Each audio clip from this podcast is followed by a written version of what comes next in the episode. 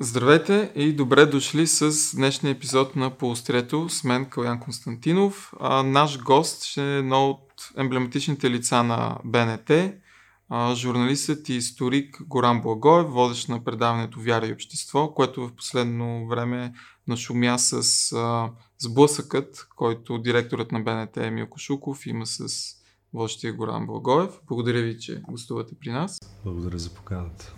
Дали може с ваши думи да обясните на зрителите ни какъв е казусът, какво се случва всъщност? Казусът прилича на една известна книга, хроника на една предизвестена смърт. Предаването трябваше от тринайсети юни да започне да се излъчва сборни летни повторения. След първото излъчване,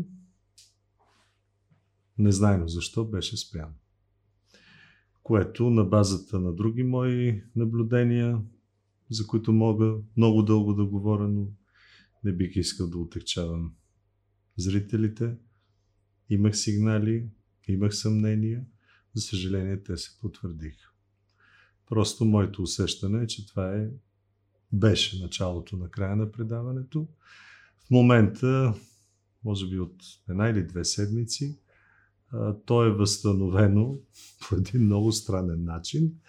Тези готови сборни летни повторения, отбелязвам сборни, защото това не са едно към едно взети предавания, са премонтирани, вложен е някакъв труд от екипа и от мен. А, бяха възстановени в програмата, забележете, в понеделник след обедните новини, т.е. това е времето за повторение на повторенията. Това сега е възстановено от излъчване на Вяра и общество. Сами аз не съм уведомен, верно, в болнични съм, но а, екипа също не е уведомен.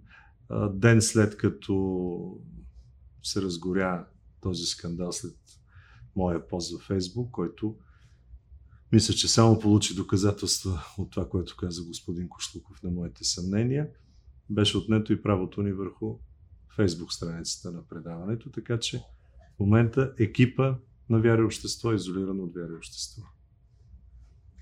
А ще продължи ли да съществува самото предаване? Това само ръководството на Българската национална телевизия може да ви каже. В момента аз все още съм в трудови правоотношения с Б Н Т, но какво ще се случи от есента не мога да прогнозирам. В момента тече, доколкото ми е известно, подготовка на нова програмна схема. Предполагам, сте запознат с изявленията на господин Кошлуков, че може би ще има още предавания на тази тема, че може би Вяра и общество ще го има. Вероятно не с този водещ, може изобщо да го няма. Ръководството на Б Н Т има правото да качва и да сваля едно предаване. Друг е въпросът, начина по който това се случва. Тъй като, смея да твърда, че нито като рейтинг, нито като зрителска аудитория, Вяра и общество може да бъде упрекната за каквото. Упреците на господин Кошлуков а, изглеждаха доста странни. Той казва, че предаването критикува премиера и Българската православна църква. Не е ли именно това една от основните функции на журналистите и журналистиката? Да е критична към властта, независимо каква форма е тя. Нали знаете, има една стара максима, ако един журналист не задава неудобни въпроси и не критикува, значи той стъчкува. Но явно представите ни за журналистика, както разбирам, вашите са същите, които и аз поделям, се разминават с тези на някои други хора, които очевидно искат в България да има удобна, конформистка журналистика. Виждаме по какъв начин едни медии отразяват протестите, по какъв начин други медии ги отразяват. Хубаво ще кажем, има свобода на словото в България, има плурализъм, но една медия трябва да бъде плуралистична дори тогава, когато отразява опозицията, дори тогава, когато отразява тези, които са по някакъв начин критици на управляващите. Иначе медията се превръща в проправителствена. И това, което няма да спра да повтарям и да напомняме, доклада на Репортери без граница от тази година, че откакто господин Емил Кошлуков е станал генерален директор на Българската национална телевизия, това е горе-долу преди година, Б Н Т е станала проправителствена. А Б Н Т държа това всички да го знаят, защото това е важно за всички нас, като зрители на Б Н Т, и тя е обществена. В едно общество ние имаме и управляващи, и опозиция, имаме и хора, които не се интересуват и от едните, и от другите. Ерго, имаме православни, но имаме и хора, които не са православни, има и хора, които са атеисти, и които хора, колкото и странно и парадоксално да е, също застават зад предаването, защото в него те са намерили една ниша, която да удовлетвори едно или друго а, тяхно, как да кажа, един или друг техен интерес а, към дадено познание. Това, което ми се струва доста интересно, това е мое лично наблюдение, вие ще потвърдите дали е така или не, е, че в България управляващите имат доста странен респект към църквата, доста необичаен, а, като че ли а, държавата и, и църквата се сраснали на някакво ниво. Ще цитирам конкретни примери. По време на пандемията, на разгара на мерки срещу пандемията, господин Борисов а, не посмя да забрани на църквите да изнася богослужения, въпреки че всичко останало беше затворено. Той винаги говори с едно страхопочитание спрямо църквата. Господин Гешев, главният прокурор, каза, че той е оръдие на Бога. Мисля, че такива му бяха думите. А, сега господин Кошлуков, като един от основните му аргументи беше, че се посъветвал с представители на а, Синода, които а, и той каза, че няма как да се критикува църквата. Също така господин Даниил Кирил, да, а, Данчо Ментата, извинявам се, че ще използвам този израз. Той е един от много знаковите лица на Д П С, който е известен със съмненията си относно свои практики. Да, не, не Даниил Кирил, за друг си мисля. А, той е един от най-ревностните посетители на Александър Невски на църквата. Някак си това е доста странно за една светска държава да има такъв, поне по мое мнение, страх едва ли не, страхопочитание към църквата. Това е един много интересен въпрос. Ако щете, това е а, дълбинен въпрос за м- религиозността на нашето общество. Защото а, имената, които изброихте, не знам в какви семейства те са израсли, но и те като мен не, а, не са а, така първите им седем години, ако щете първите им осемнайсет години, когато се формира а, светогледа на един човек, те не са преминали през училище, в което се учило вероучение. Тоест по някакъв начин ние всички сме наваксвали тази липса. Аз мога да кажа, че тази липса при мен всъщност не е съществувала, тъй като съм отраснал в семейство, в което още преди осемдесет и девета година а, християнството е било а, ценност, която е изповядвана.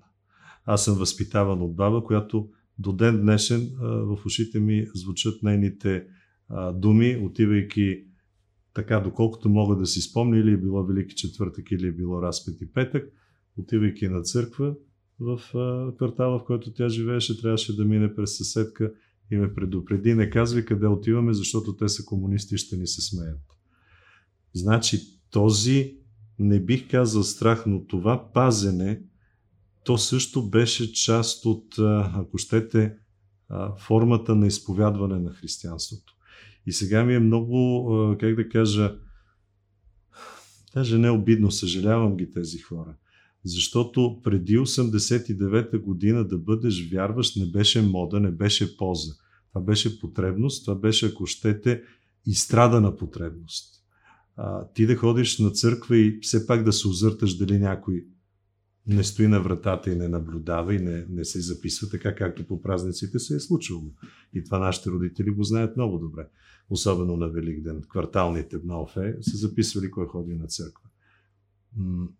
И сега тези хора да се бият в гърдите и да казват, че те пазят православието от хората като мен, които го рушат, просто пак казвам, мога само да ги съжаля. Що се отнася до, до премиера ни? Ами тя е достатъчна тази прословута пресконференция, която даде с а, Ловченския митрополит Гаврил, за да ни стане ясно за а, каква вероизповед иде реч. А, без да засегна никого, Просто премиера олицетворява това, което е една голяма част от българския народ. Битов християнин. Да наричаш ти Бог началника, да не смеш да кажеш името на Бога, на Спасителя Исуса Христа, това какво е? И до него митрополита стои и мълчи. И го хвали, че видиш ли, сме имали невероятен пример, за който даже в Гърция са ни а, завиждали. Просто някакси християнския код много се сбърка и се обърка след осемдесет и девета година. Тогава, когато църквата трябваше наистина да изнесе своите ценности, ако щете на площада, на улицата, образно казано, да тръгне сред хората, да мисионерства, а не да продължи да казва: храм е отворен, вие ако искате, ние сме тук, заповядайте, ако не искате, прави път. Не, така не правят другите християнски изповедания. Не случайно Христос е казал: хлопайте и ще ви се отвори. Нашите свещеници, нашите духовници в немалката си степен, особено висшия неклир, те никога не са имали навика да хлопат. В момента държавата на готова им предоставя едни средства. От една страна, да, те също са граждани като нас. Знам много свещеници, които буквално мизерстват, особено в провинцията, и добре, че е този закон, който все пак а, подсигури заплати на свещениците, но въпрос е срещу тази финансова подсигуреност от държавата. Какво църквата прави в момента? Дали по време на пандемията тя а, излезе с призив: бъдете милостиви, помагайте си, а, достатъчно е а, да, да, да, да споделите и малкото, което имате, да се отправят наистина истински християнски послания, а не само да се казва: ако затворите църквите, не знам какво ще стане, и да плашите хората. Християнството не е всяване на страх и паника. Християнството е преди всичко любов. А мисля, че точно битовото християнство гледа на Бога като на някой, който седи там отгоре от небето и размахва пръст и казва: съкън, внимавайте долу, ако ми затворите църквите, какво ще ви се случи? Не е това Господ. И се опасявам, че дали съзнателно, дали несъзнателно, точно това искат да втълпят на този народ, защото един а, страхлив народ много по-лесно се управлява. И те мислят, че в някаква степен и това целяха. Внимавайте, ако затворите храмовете, че ще стане по-лошо. Ми извиняйте, видяхме в Гърция какво се случи. Затвориха храмовете, да не би да стане по-лошо. Да не би Господ да иска, отивайки на църква, ние да се заразим. Напротив, не искали ние всячески да предпазим ближния си. Та, ако се налага, и много е, достойни е, църковни лидери по света точно това казаха. Сега е време на пост. Помните, пандемията беше по време на Великия пост. Време е наистина за нашата лична аскеза. Тоест, останете вкъщи, изолирайте се, опазете близките си.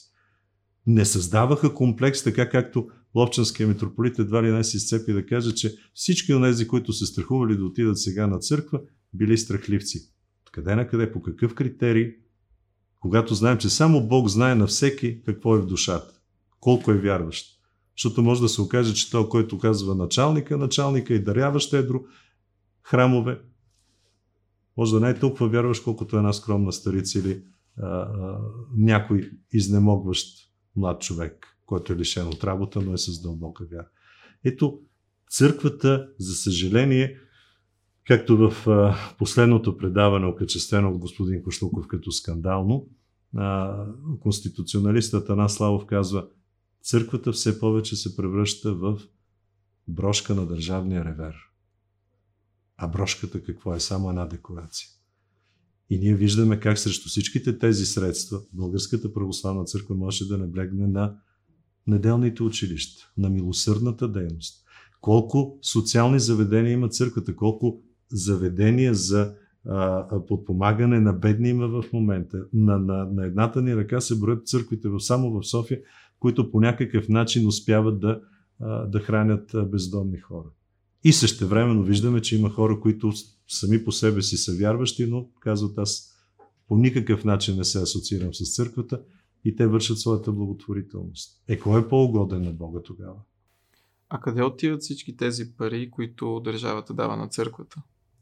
Ами това трябва църквата да попитаме. Със сигурност църквата има начин, държавата едва ли така ги дава безкритично и безотчетно. Но това, което и в предаването поставих като въпрос, и всъщност това очевидно много а, подразни определени среди. Добре, ясно е, че държавата има по-голям ресурс и е редно държавата да се грижи за а, църкви, за манастири, особено които са паметници на културата. Но сега ли е момента, когато виждаме как ни връхлите едва ли не втора пандемична вълна, когато всички се притесняват, че здравеопазването може да се срине, когато има тотален а, социален недоимък, а, чудат се откъде да намерят а, средства и за социални помощи. И в един момент правителството гласува, поне така беше до неотдавна, два милиона сто и две хиляди лева за ремонти.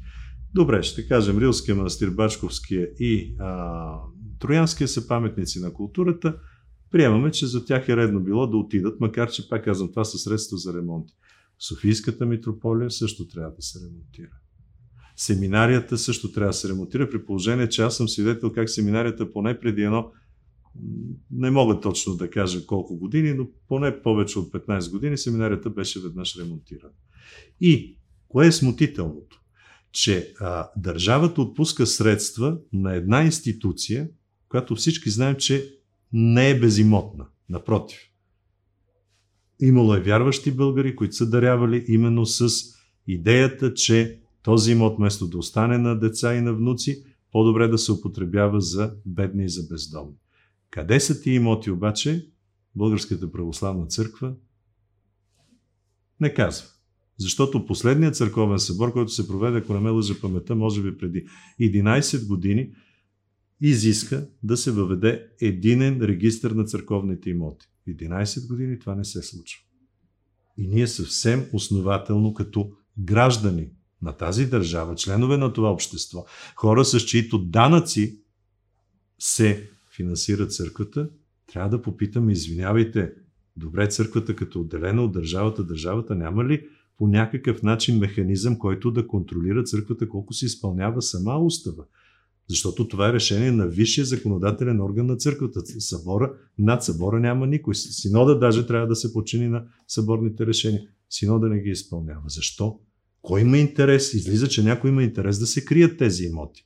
Финансов интерес. Ами, да не говорим, че а, така не искам да бъда голословен, но то е обществена тайна в църковните среди. Колко е доходоносно а, да се получават средства за, за ремонти. И как тези пари къде отиват. Да, със сигурност те се отчитат, но знаем в тази държава кое и как се отчитат. Те затова хората в момента са и на улицата. Защото ние вече нямаме доверие в нищо. Аз не вярвам хората колко доверие имат в църквата на социологически изследвания. Честно казано не вярвам, защото утре църквата да излезе и да призове хората нещо да свършат. Аз не съм сигурен колко хора наистина ще послушат църквата си, така както и в другите страни, така както може да е в една Гърция, или в а, а, западния католико-протестантски свят. Ако щете една Румъния, има несравнимо по-активна църква. Така че, а, очевидно, проблема за държавата, църквата и финансите между тях трябва да е а, тема, която не бива да се коментира, защото може да се стигне до нещо много интересно. Да не кажа по, по-тежка дума.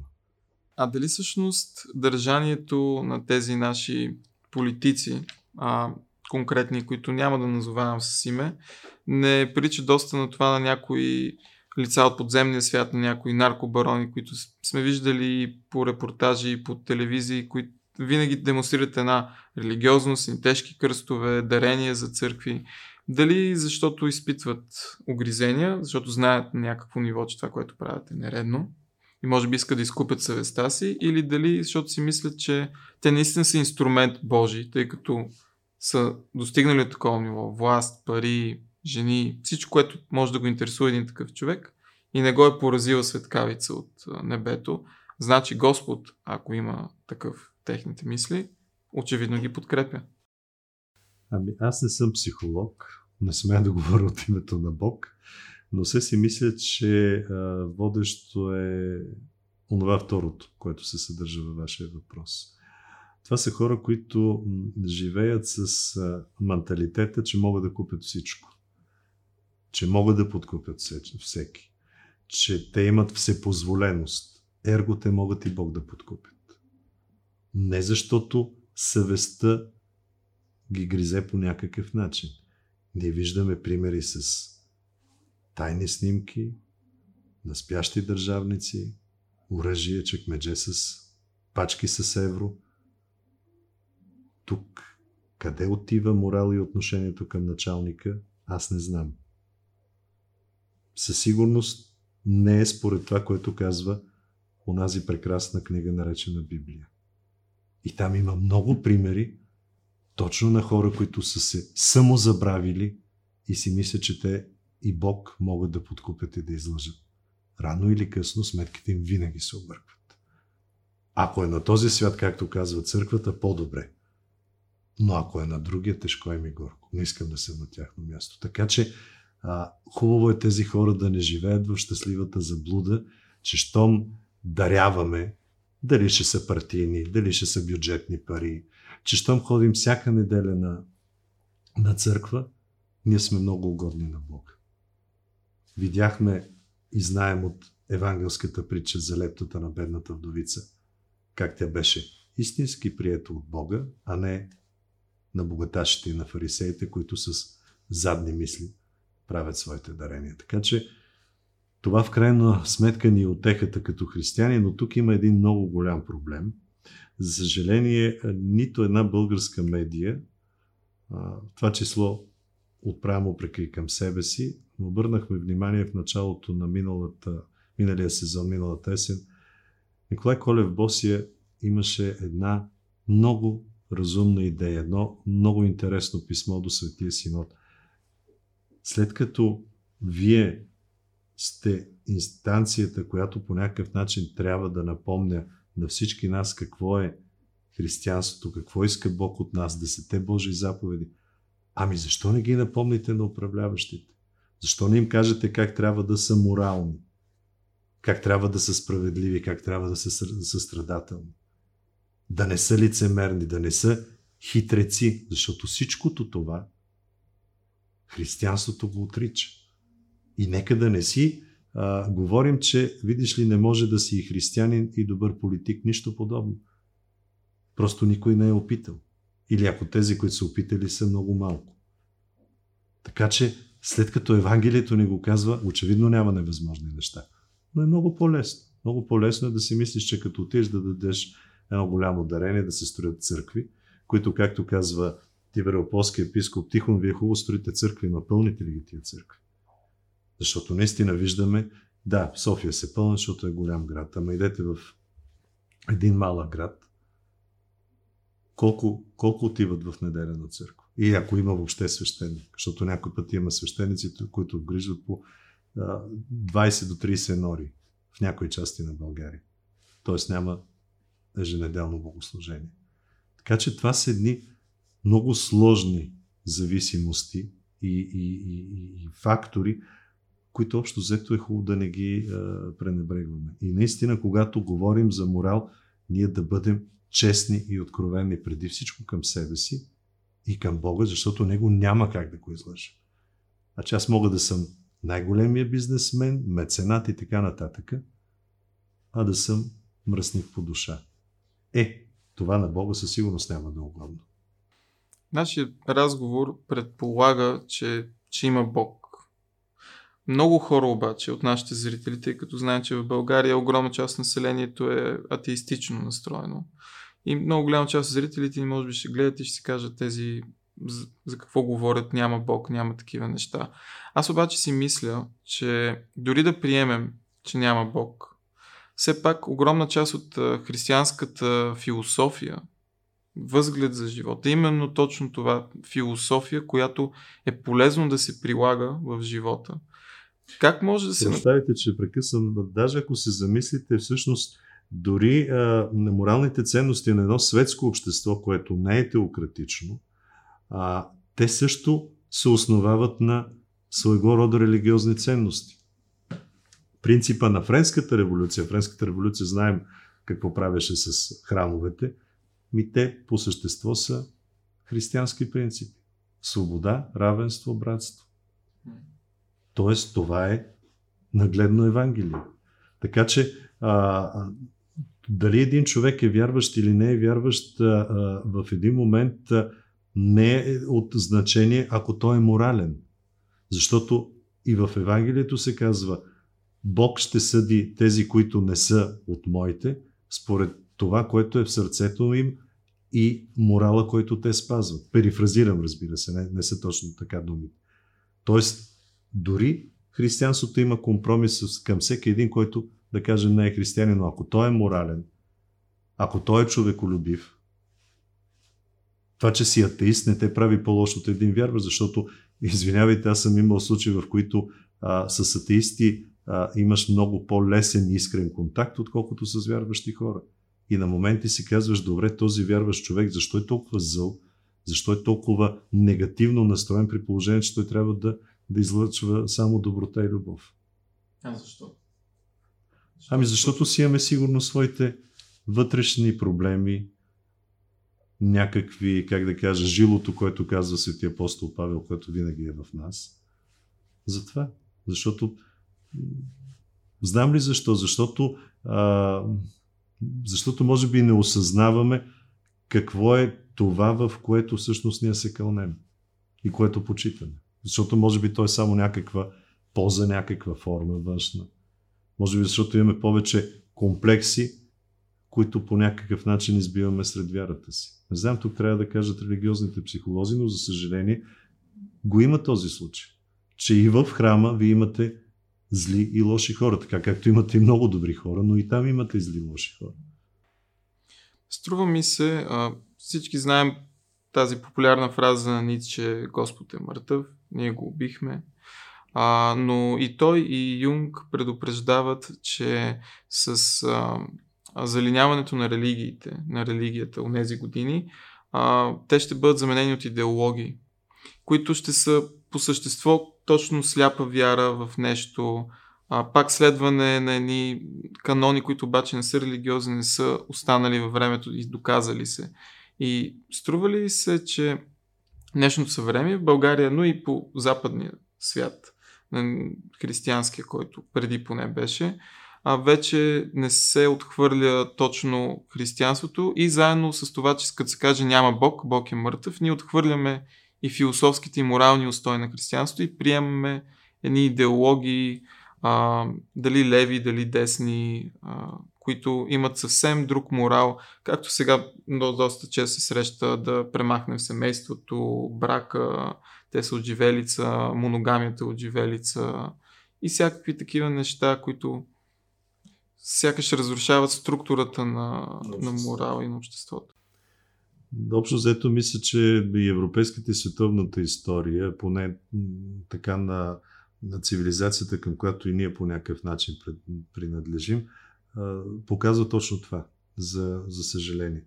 Но тук проблема е в кризата на, на религиозните ценности, защото говорим за християнството в неговата монолитност.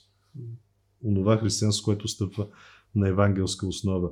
То от времето на Христос и на ранните християни много се е променило и се институционализирало. И тук е големия проблем на християнството. И в един момент вече общественото развитие достига такива степени, в които а, християнството не може да покрие със своята ценностна система, по-скоро с начина на изразяване на тази ценностна система, на институцията, която олицетворява тази ценностна система, то не може да покрие очакването на обществото и обществото започва да се лута и да търси своите удобни пристани идеологии. Много често виждаме как цели общества, цели държави могат да изпаднат в тотални заблуди, в жестоки кризи, които да повлекат след себе си и световни жестокости. А, и сега, може би, е един от преломните етапи, в които християнството, ако иска да оцелее, то трябва да бъде все по-малко институционално и все повече евангелско. Защото ако аз съм истински християнин, аз трябва да мога във всеки един момент да отворя вратата на дома си за бедния, за болния, а Ако вие изпаднете в тотална нужда, аз трябва да мога с вас да разделя дома си или препитанието си. Колко от нас ще го направят в сегашния супер задоволен свят? Ще предпочетем да пуснем ес ем ес-ите или някъде в касичка да пуснем, да бъдем анонимните дарители. Християнството не е анонимно. И тук според мен е голямото предизвикателство пред институциите. И затова, ако щете, и света изпада в своите кризи, точно защото а, религията се изразява не чрез вярата, не чрез Евангелието, тя се изразява чрез институцията. И затова имаме това срастване, ако щете, на църква и на държава по един много безумен начин. И, държа, и църквата се превръща в тотална декорация на държавата, т.е. ние, за съжаление, възстановихме само онзи аспект от тези отношения, който го имало и преди девети септември, а именно декоративно-парадния. Защото преди девети септември църквата имала и сиропиталища, църквата имала и социални заведения. Нещо, което сегашната църква го няма. Чувал съм обаче от а, вярващи в България, че тази декоративност и парадност и а, популизъм а, се изразява от а, папата сегашния на Римо-католическата църква, който а, да, захвърля златните кръстове, захвърля робите, говори точно за Евангелието и по мое лично мнение, като един неспециалист, демонстрира нещо, което на мен поне ми харесва, като отношение, като думи, като действия. Обаче вярващите, част от тях, като съм говорил тук, казват точно, че именно папата всъщност представя една парадност, която не е истинска и, и изкуствена. Хайде да оставим за минутка католическата църква. Какво ни предлага православния свят? Нещо по-различно? Да не би руския патриарх да няма парадност в него? Това е, разбирате ли, разбирате, точно а, едно много схоластично, тесногръдо, да не кажа граничещо с а, вид талибализъм православие. Ние сме правите, добре, че не са го нарекли еретик, така както хард православните наричат папата еретик. Ами ето тук се вижда колко стойностни християни сме, след като Бог, който ни каза да обичаме дори врага си, а тези християни не са ни враг, ние какво отправяме към тях? После папа Франциск наистина е феномен в католическата църква. Каквото щат да говорят за него, но това а, е личност, която се вижда, че той не, не декларира само ценностите, в които вярва. Той ги живее. И аз искам да попитам всички тези негови отрицатели. Защото папата идва от Аржентина, от страна, в която той е живял по времето на хунта, на военен режим. Всички знаем колко жесток е бил и военния режим в Аржентина. И как същия този, бъдещ тогава папа, е помагал на страдащи. Колко от сегашните клирици на, в по-напреднала възраст, преди осемдесет и девета година, по време на тоталитарния режим, са вършили този подвиг, който е вършил Франциск по същото време в Аржентина? Нито един. С какво самочувствие ние корим този човек? Той наистина хвърли ли робите? Хвърли. Живее ли в две стаи? Живее. Видяхте ли му скромните обувки, с които дойде и тук? Какво повече? Искаме ето такива български архиереи да видят България. И въобще православни архиереи. В суе са тези злата и тези корони. Те могат да впечатляват само някой, който сега прохожда във вярата, или някой от тези, дето вие ги казахте, с ланците и с кръстовете, които си мисля, че всеки го могат да да купят. Кой според вас, въпреки че това е сложен въпрос и може би малко а, грубо би прозвучало, но ще бъде следващия български патриарх? Тъй като аз чувам, че от сега а, Повдийския митрополит се гласи да е патриарх. Знаете ли, има един такъв момент, че ние хората предполагаме, но Господ разполага. Мислихме си, че ще е много добре, ако сегашният патриарх стане патриарх. Мисля, че Много хора вече не мислят така. Така че а, нека да не бързаме с знаците. Със сигурност а, който и да е патриарха, няма да му е лесно. Със сигурност а, този, който ние се опасяваме да не стане патриарх, може да се окаже, че ще е по-добър от този, който не искаме. Така че а, както народа казва, какъвто народа, такива и управляващите, аз ще кажа, каквито вярващите, такъв и патриарх. Заслужаваме си го. И Господ това ни дава. Ако имаме разум и сърце да се вразумим, толкова по-добре. Ако не, продължаваме по този начин и сриваме а, църквата. Но ако позволите, искам да се върна на предния ви въпрос за папа Франциск. Същите тези ревностно вярващи. Къде са в момента, когато виждаме как една съседна нам православна църква, църква, която ние наричаме църква майка, защото от нея сме получили кръщението, Цариградската, Вселенската патриаршия, в момента е в тотална изнемога и тревога, защото знаем какво се случи с Света София и как Ердоган с лека ръка отново възстанови статута и като джамия. Къде е българския синод, къде са тези ревностни православни, поне с една декларация да издигнат глас в знак на съпричастност към Цариградската патриаршия? Няма ги. И една част, за съжаление, от християните, които рушат имиджа на църквата, са точно тези постоянни критикари, които живеят с чувството на самодостатъчност. Те имат самочувствието да ви отхвърлят и Цариградския патриарх, и папата, и да ги поставят под един знаменател. И да смятат, че само те се правят. Това не е християнство. Радвам се, че засегнахте темата за случва се с а, Света София. Какво всъщност е мнението ви за показуса? Имат ли право, има ли право турска държава да го направи? Все пак е нейна собственост църквата. А, джамия, църква, музей, не знам, зависи от гледната точка. Какъв е казусът тук? Казусът е преди всичко политически, той не е религиозен. Ердоган, поне доколкото имам своите бегли представи, се опитва наистина да възстановява неосманизма в, в Турция, който естествено е подплатен с определена доза религиозност. Ердоган се опитва да си печели електората, но проблема е, че Ердоган застава срещу една цивилизация. Християнската цивилизация. Защото няма държава, нормална държава, която да не реагира отрицателно на това, което предстоеше да се направи и се направи.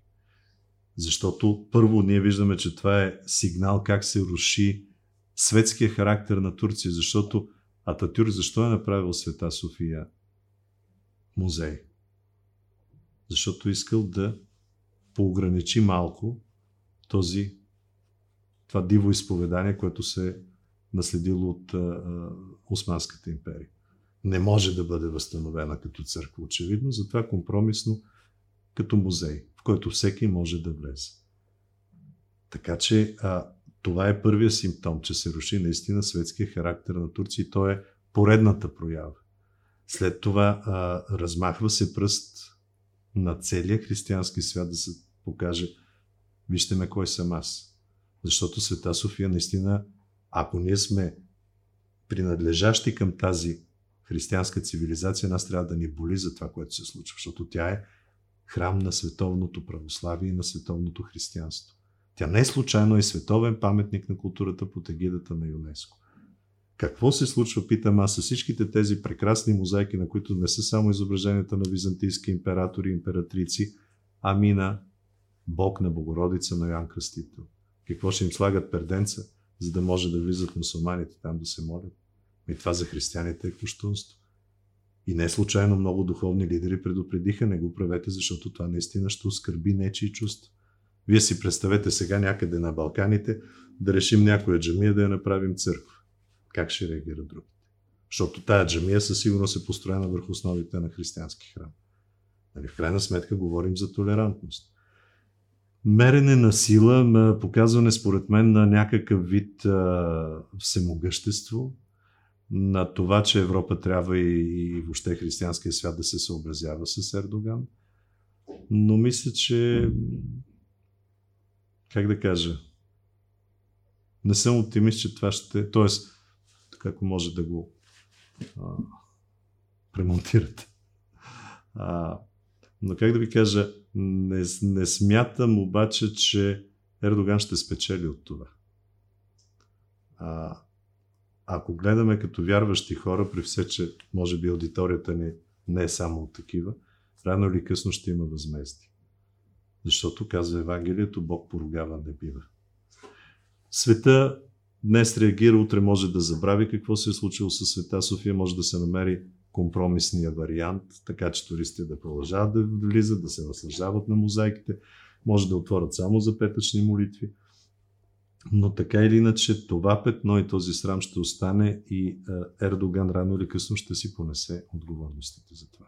И като последен въпрос, това са много сериозни теми, които засегнахме, няма как дори в половин в един-два часа да ги изкоментираме. Със сигурност ще се радвам отново да ни гостувате някой ден. Дал Бог. Стига да е било интересно за вас и за аудиторията ви. А за мен със сигурност, надявам се за аудиторията. Но последния въпрос задавам го на всички наши гости. Какъв е най-големият ви страх за бъдещето на света? Ми знаете ли, това е невероятен въпрос, защото ако човек отговори искрено на него, ще си даде сметка, особено ако е християнин, колко истински християнин. Защото като християнин не би следвало да имам страх. Знам какво пише в Евангелието, знам какво пише в Апокалипсиса. Да, там не пише приятни неща, особено в Апокалипсиса, ама знаем, че след всичкото това идва нещо по-хубаво. Обаче точно като човек се страхувам, че това, което пише, виждам, че започва да се случва. А, и все пак живея с надеждата, че ще се случи и обещанието на преходното и вечно Божие царство.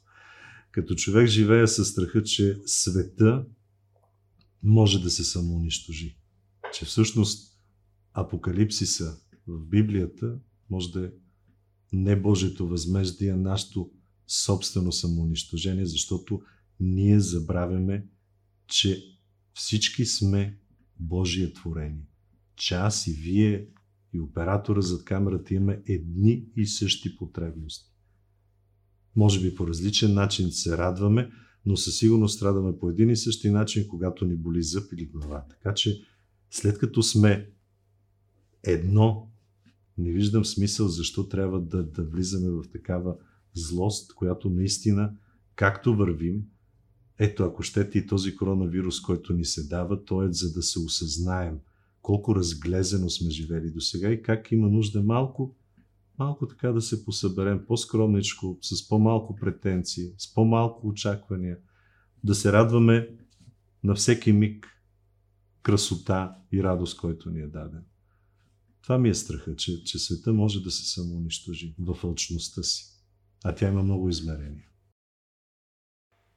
Благодаря ви за тези закриващи слова, а и благодаря, че ни гостувахте. Уважаеми зрители, благодаря на вас, че бяхте с поредния епизод на По острието с Калоян Константинов, с гост Горан Благоев. Искам да ви призова да се абонирате за нашия YouTube канал, да ни харесате във Facebook, присъствате ни в Spotify, в други социални мрежи и също така, ако уважавате и харесате това, което правим, моля ви се, подкрепете го, а, като станете наши патрони в Patreon, PayPal, защото свободната журналистика всъщност е в основата на свободната демокрация и ние не можем да продължим да правим това без вас. Благодаря ви!